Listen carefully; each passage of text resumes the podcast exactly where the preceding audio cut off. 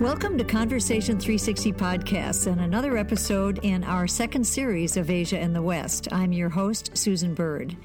We showcase people whose life, work, and experience shed light on what's taking place in and between these two critically important parts of our world. We're especially focused on China, and you'll hear from people with fascinating things to share about other parts of Asia as well. In this podcast, you'll hear from Jonathan Midgley, who came on the Hong Kong scene fresh out of English law school and made a quick name for himself by winning a notorious case that got his picture on the front page of the Star, then Hong Kong's tabloid. His work took him to the down and dirty reaches of Hong Kong, where he learned the city's secrets and launched a practice that has made him today's go to attorney for famous and well heeled Hong Kongers in a jam. In this conversation, Jonathan shares his views on the relationships between Hong Kong and China and much more, including why some Hong Kong taxi drivers still yearn for the days of colonial Hong Kong. Now, speaking of those colonial days, he says, Margaret Thatcher used to call it Toy Town. Did you know that? I did hear that. I might have told you. She she used to she used to say apparently, uh, "How are things in Toy Town?" And you know, and I think she meant it I mean, she was a big fan, apparently, uh, because, of course, it was a, a tremendous um, example of capitalism working. And, and, uh, and it was Toy Town, really. It was a wonderful environment to grow up in uh, professionally and, and socially. And uh, the lack of politics was wonderful. I mean, for 15 years, I never heard the word politics. That's Jonathan talking of the days when Great Britain ran Hong Kong and expats had a grand time. It was a wonderful place. And of course, it was the safe haven from China, because in those days, China was very different. I mean, they're two different countries. When I came here in 1978, China was a dark place across the border. And it is mm-hmm. nothing like it. I mean, it's a miracle. China is a miracle. As to the new miracle China's place on the world stage, Jonathan says there is no question about its clout. And so you've got these centers around the world, and China's certainly up there and may end up as the, uh, the daddy of all powers in the not too distant future because it's got the momentum. As to where the West fits in, Jonathan says the Chinese are bemused and expressing anxiety. For example, in regards to U.S. government concern about China's aggressive action in the South China Sea. But I don't think most Americans actually do understand China. And certainly the comments from the government of late about China seem to me to uh, not recognize the truth at all.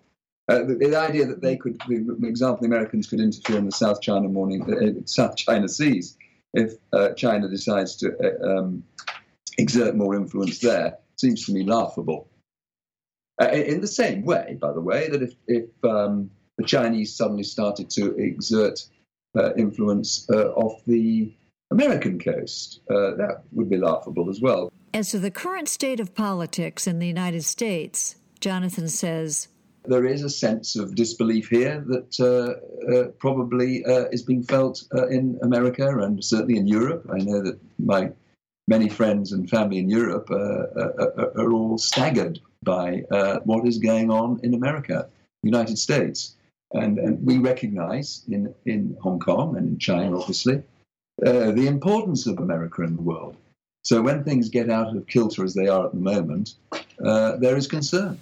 We talk about all this and why he looks to the Japanese to solve issues of aging populations, why the West shouldn't sit in judgment of the Chinese over human rights issues, the differences between America's handling of events in Ferguson and how Hong Kong dealt with the Umbrella Revolution demonstrations that went on for weeks, and more.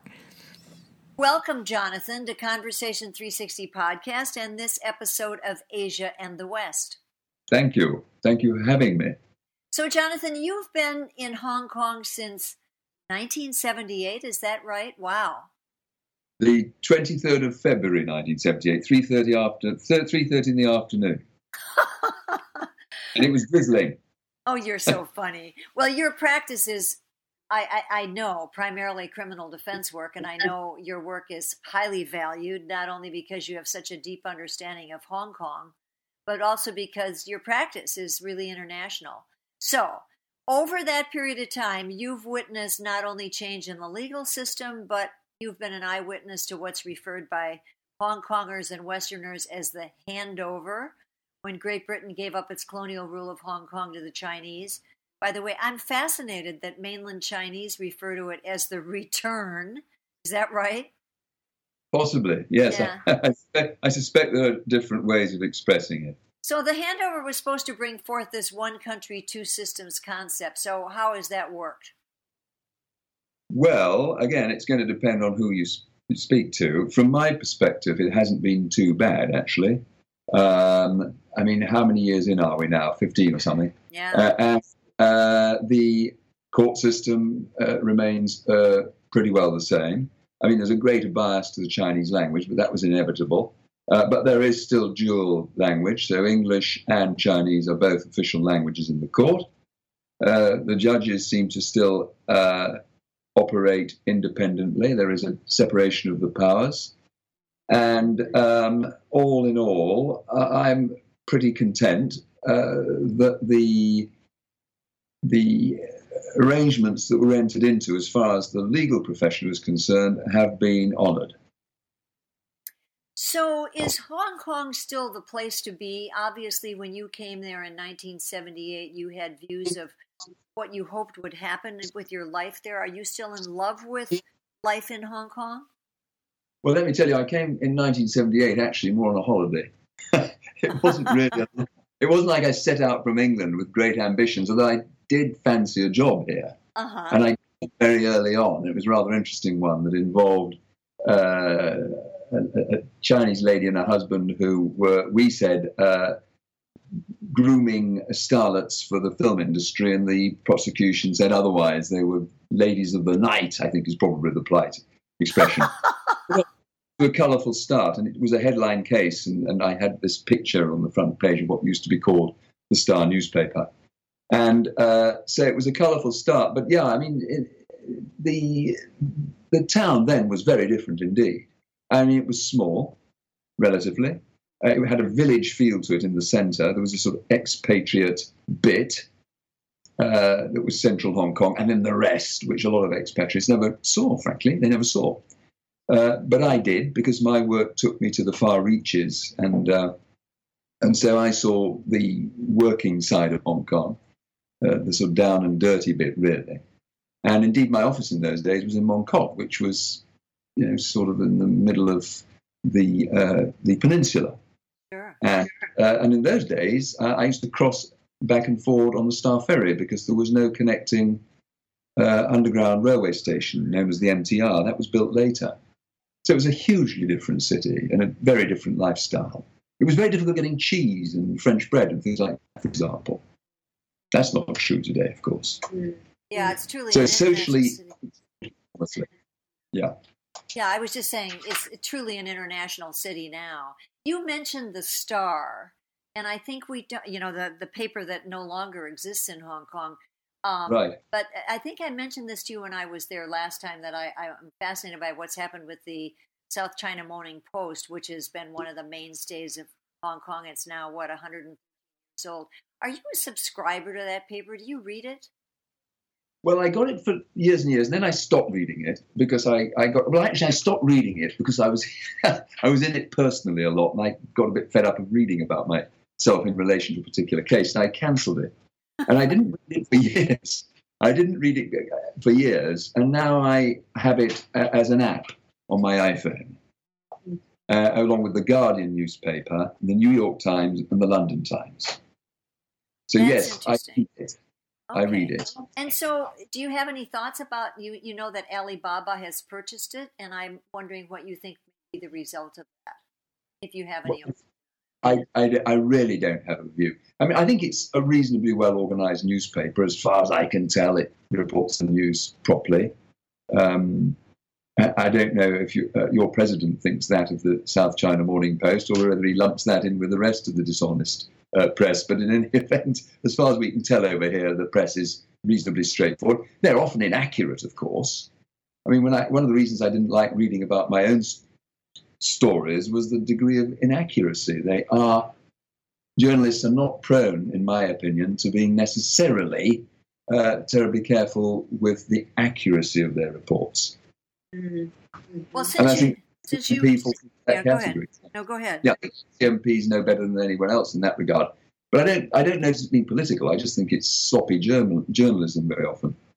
So, since you brought it up, um, there are obviously new developments in the United States, and I'm curious as to whether you have a sense of what all this means for relationships between Asia and the West. We we often talk about the conversations that are taking place between Asia and the West. What does that mean in light of recent developments, if anything? Well, I, I might tell you, uh, as we speak, I just got news a couple of hours ago that the San Francisco courts had uh, ruled, uh, the appeal court there had ruled that the government's uh, executive order was unconstitutional. So, on a daily basis here, along with the rest of the world, uh, we are um, uh, transfixed by what's going on in the United States. And there's clearly a lot of interest around the world. Includes Hong Kong, it includes China. And actually, I was in I was in China recently in Guangzhou, and uh, and I was with some successful businessmen uh, having some uh, some supper, and I did ask what they, the Chinese, you know, these sort of educated people in China in China were thinking about the what was going on in the United States. And the people that I spoke to, one of the people I spoke to, sort of paused and had a gave me a wry grin, and he said, "Well, we're all extremely amused by what's going on in the United States." And, uh, and I think that there is a sense of disbelief here that uh, uh, probably uh, is being felt uh, in America and certainly in Europe. I know that my many friends and family in Europe uh, are all staggered by what is going on in America, the United States. And, and we recognize in, in Hong Kong and in China, obviously, the importance of America in the world. So when things get out of kilter as they are at the moment, uh, there is concern. There, of course, is concern. So, you know, I, I normally start these conversations by asking what, when we talk about conversations taking place between Asia and the West, what does that mean? And I think, as you just indicated, it right now, it seems as if we're all sort of, as you said, transfixed by what's happening in the West in a way that um, is unsettling. Uh, so, so I want to just, if I can, move to in general.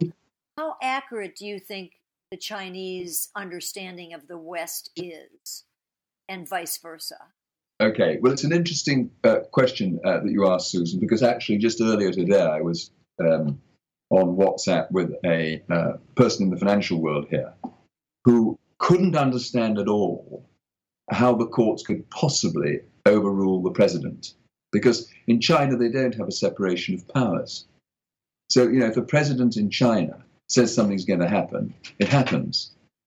And, and, and so this educated person who I was conversing with in what the modern way, what that one does now uh, by, by texting back and forth, uh, was absolutely uh, bemused at the notion that a court in America had just overturned an executive order. And um, so I suspect that that's fairly typical uh, of uh, the sense of wonderment that is uh, in this part of the world. They, they don't really understand how it can be the way that it is, with courts overturning a president and saying that he's unconstitutional. That's so interesting, isn't it? Because that's how the president of the United States now feels as well. yes, how, how, dare they do that? But that, I think I think he'd fit very well into China, actually. I, I, know why you say that. That's fascinating. And how about the other way around? How about the Western understanding of China? How accurate West, do you think that? Well, I think I think well, I think you're going to have to split it into two. You know, I mean, I do think that Europe and America uh, see China a little bit differently. Um, and uh, I think that the Europeans generally, European parliaments, and the people, uh, well, some of the people, uh, understand that China is now a really serious uh, world player uh, and that they are moving fast ahead with their own style of government. and I know I know that there was one report you may have read in the Chinese press which ran something like this recently. Uh, look at America, and that's what they're suggesting we have here. Uh, you know, we're actually doing quite well in China. We have a, a, a strong uh, economic growth. Uh, we're taking our poor out of poverty, uh, and we and you know, and we share some values with America. Uh, we both believe in the death penalty. where in Europe, of course, we don't. So, in fact, there are some there's some com- there's some common ground between China and America, uh, but I don't think most Americans actually do understand China. And certainly, the comments from the government of late about China seem to me to uh, not recognise the truth at all. The, the, idea that they could, for example, the Americans could interfere in the South China morning, South China Seas if uh, China decides to uh, um, exert more influence there seems to me laughable. Uh, in the same way, by the way, that if, if um, the Chinese suddenly started to exert uh, influence uh, off the American coast, uh, that would be laughable as well. But I mean, the, the South China Seas around the Philippines and the like seem to me an awful long way away geographically from America and their influence. but just a passing thought, Susan.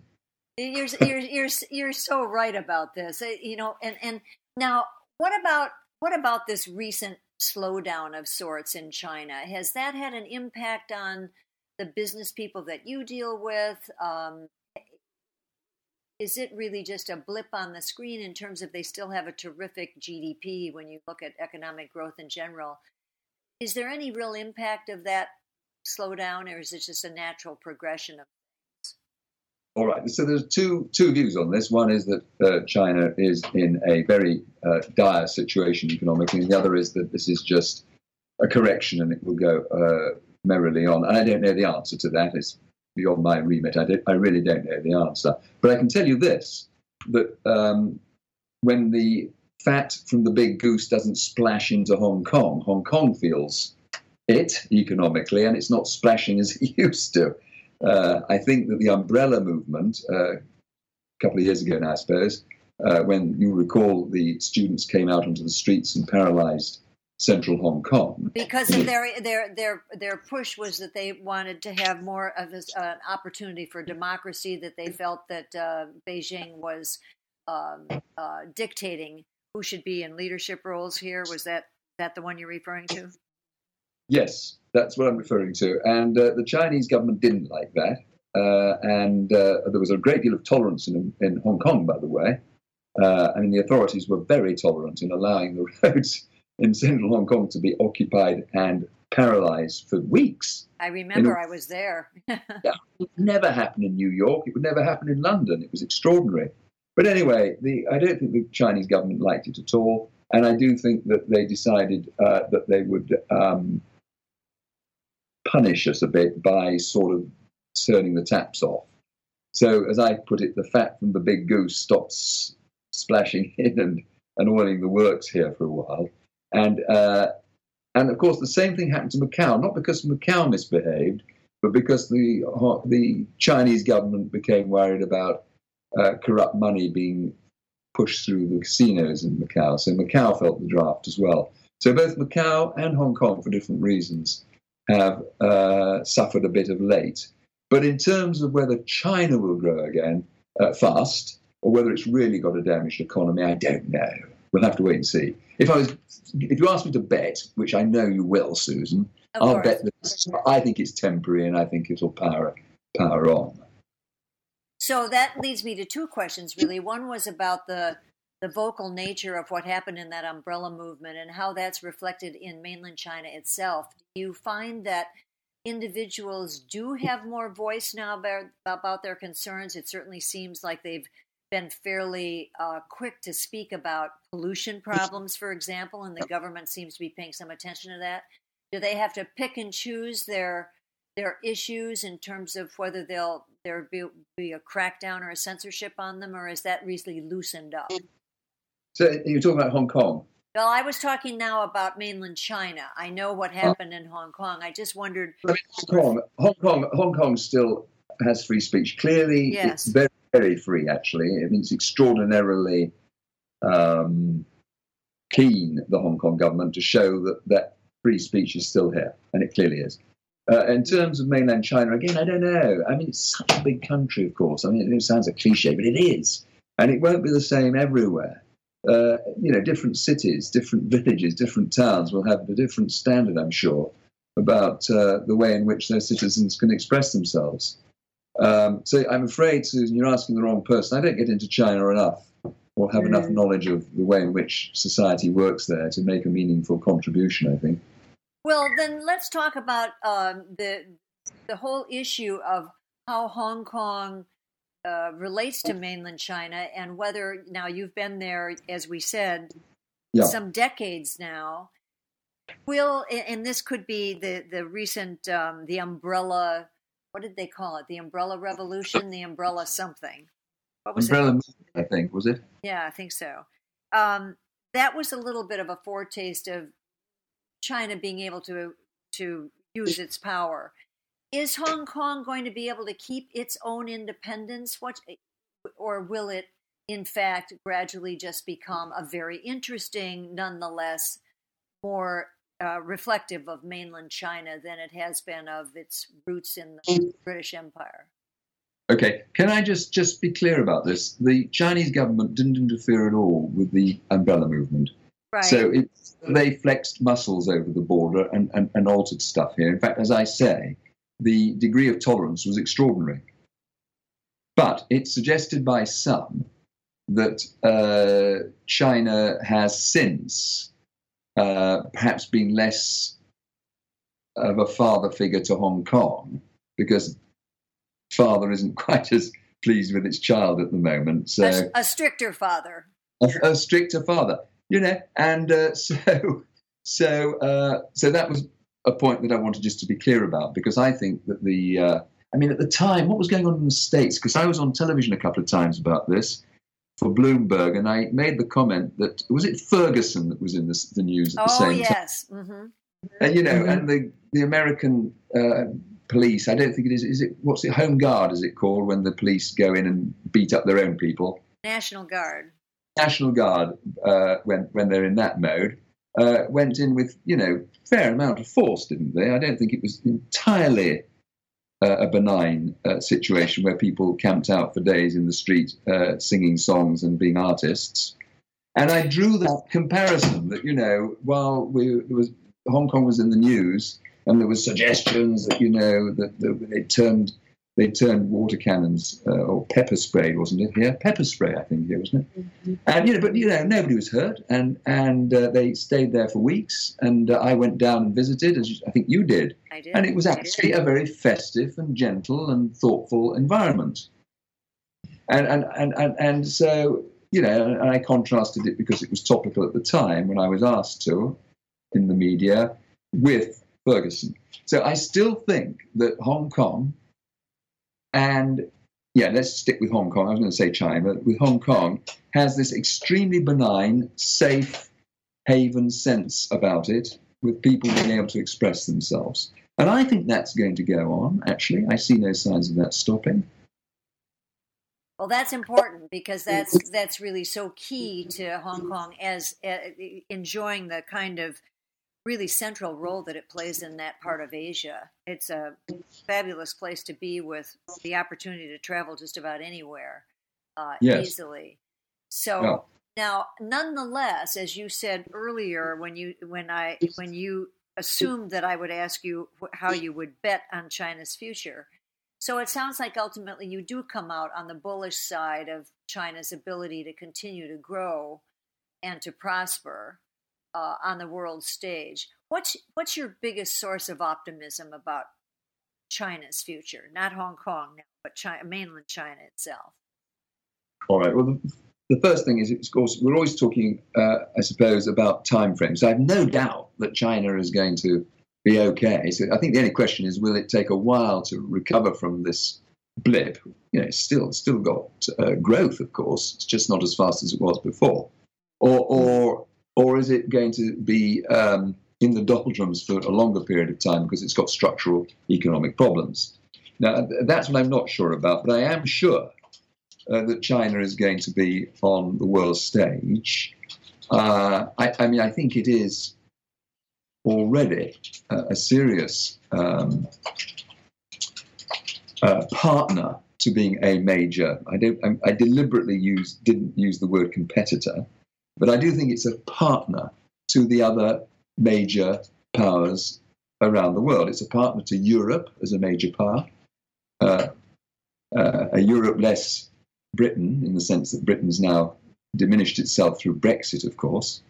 Uh, it's a partner to the Americans. I mean, it's it, it's big enough now to say we stand shoulder to shoulder on many items, many economic uh, issues, uh, possibly military. I don't know. Uh, and then I suppose we've got to count uh, Russia in there as well as still being a major power. Um, uh, and it's Russia's flexed its muscles a bit recently. And so you've got these centers around the world, and China's certainly up there and may end up as the uh, the daddy of all powers in the not too distant future because it's got the momentum. Well, it was very interesting to see that when Xi Jinping made his um, entrance and his speech at Davos this year, which is the first time that he's been there, it was yes. fascinating. Certainly to me, it seemed ironic that here we had uh, the leader of China speaking as the open the representative of the open global country that, in fact, uh, wants to take the lead or appears willing to take the lead on thing, really big global problems like the environment. Yes. Uh, so it could be that this is China's moment, especially if um, if countries in the West, like the U.S., decide to become much more nationalistic and uh, inward looking. Yeah, I think that's right. Which is, I mean, fascinating on a lot of levels. It, it, it just seems to me that this is the century for collaboration. As you said, you used the word partnership. That seems like such an intelligent way to move ahead because most of the challenges are bigger than any country's borders, like pollution. Um, yes, I agree. Yeah, absolutely. and we, unless unless there's some understanding between we'll call them the major powers. You know, there's, there's the Europeans, the Russians, the Chinese, and the Americans. Unless they can hold together and, and, and, and deal sensibly with the big world issues, then we are going to have a fairly uncomfortable ride ahead, aren't we? It seems to me. And, uh, you know, there is scope because the Chinese, there's scope uh, for that because the Chinese in particular have stepped up to the plate, as you say.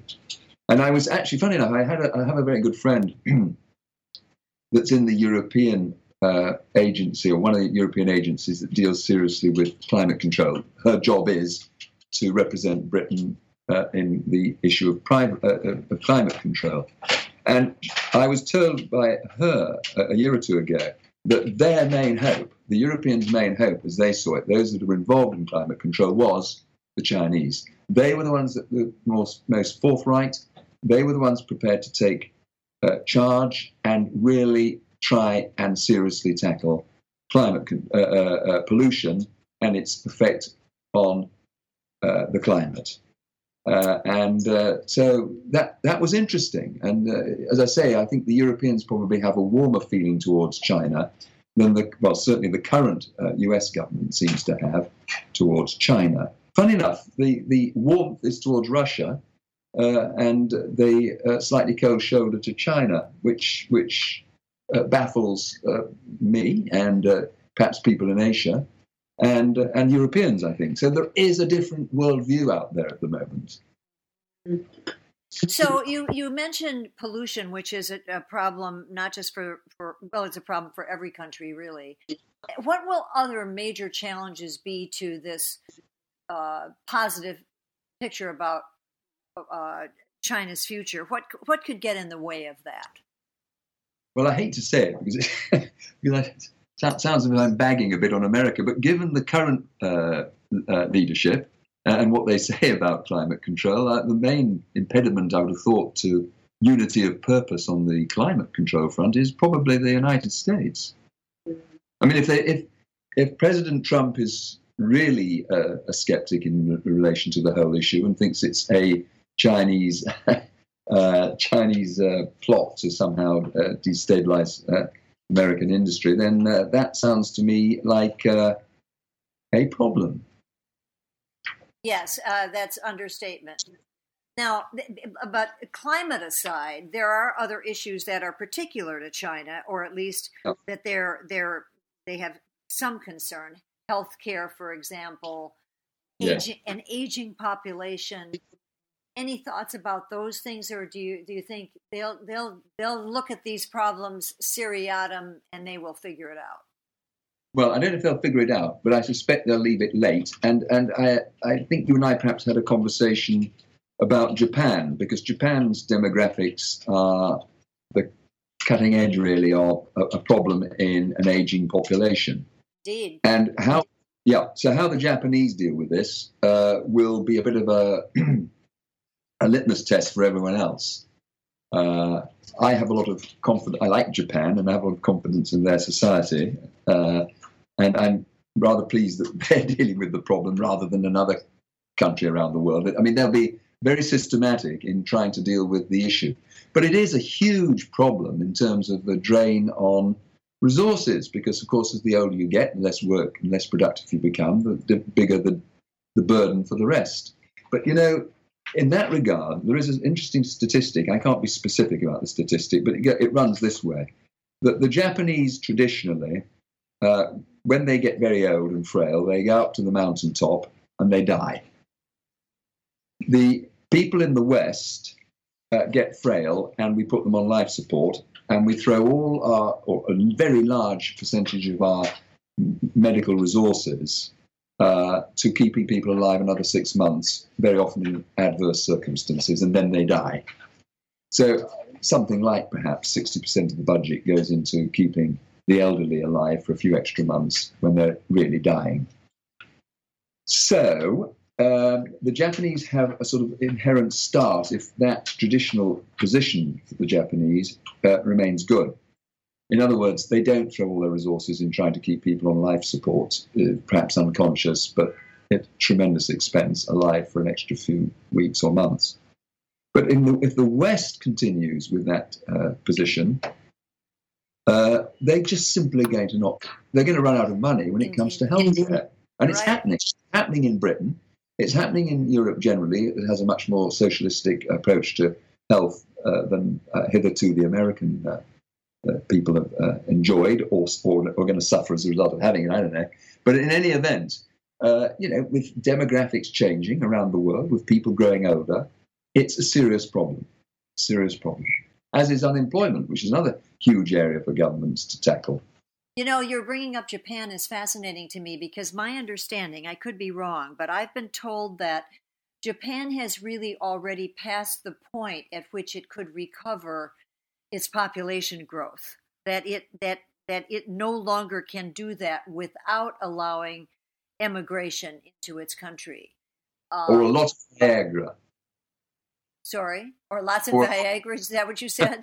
No, but I, I, I, I, don't know uh, whether that whether that's even possible. I this was several years ago that I was listening to somebody who was a so-called expert in this area who said that no, indeed, yeah. it's not possible for Japan to, uh, to recover it and to be purely Japanese in the in the sense that they've always aspired to be, and that they will have to allow uh, immigration in a way that has just not been part of their culture. So that's going to be fascinating. But I yes. and I think that is exacerbated the problem in China because of the one child rule, so that we have very small groups of young people trying to take care of a lot of older people. So yeah, we all have our problems, and that's that. Those are going to. The Chinese have relaxed the one uh, child rule, as you know, and they're, they're very yes. anxious to get their growth rate up now. But what I understand is that uh, young people who are of childbearing age are saying, "Hmm, I'm, now I'm not so sure that we really do need more kids." So they they haven't been sort of leaping up to the uh, to the opportunity.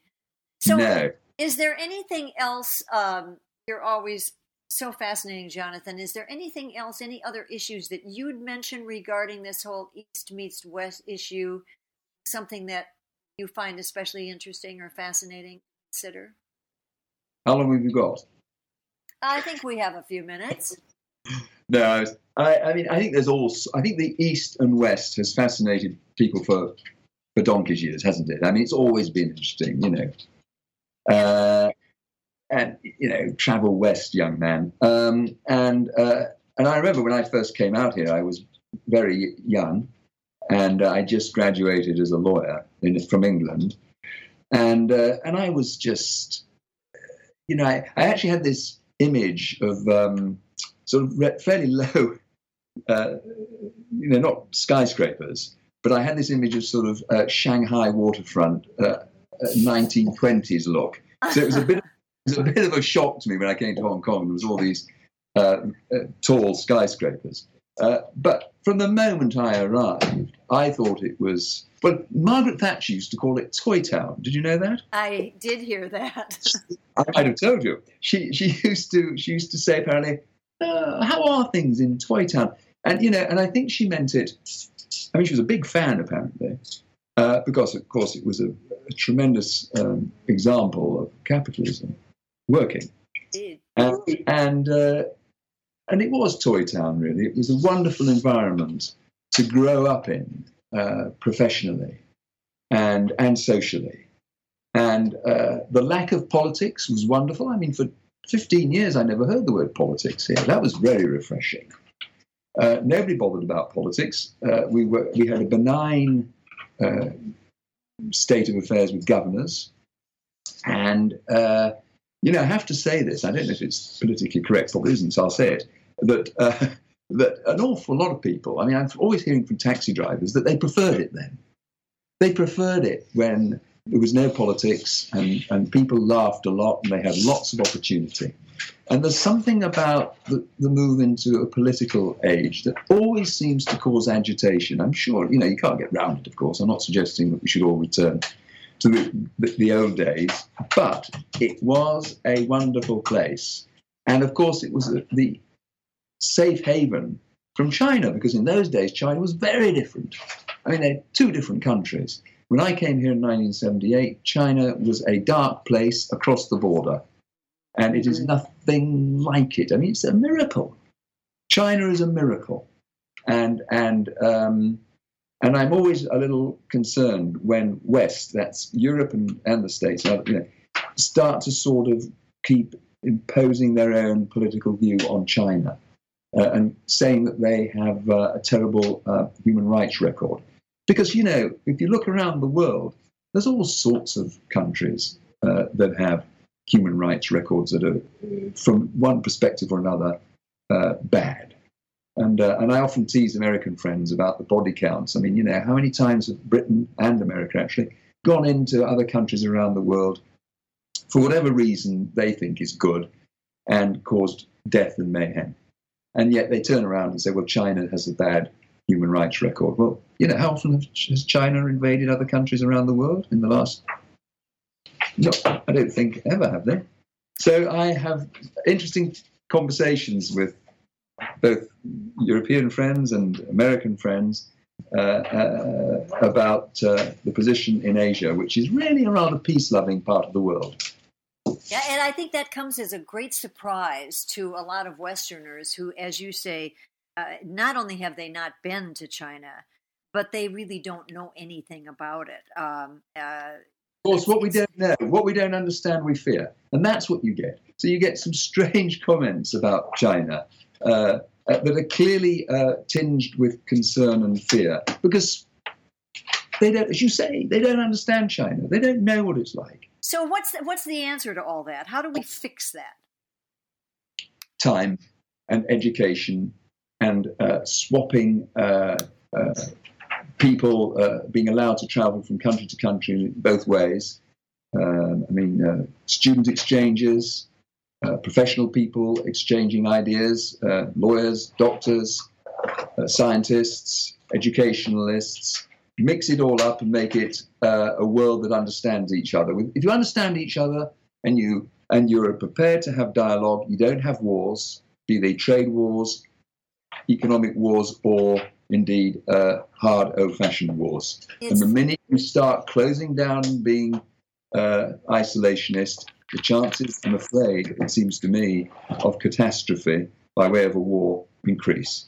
Oh, I so agree with you there, Jonathan. This sounds like a perfect place to stop our conversation, although I could certainly listen to you for a long time. thank you so much for being part of Asia and the West and this Conversation 360 podcast. You're wonderful. Thank you. Thank you for inviting me. It's always great fun talking to you.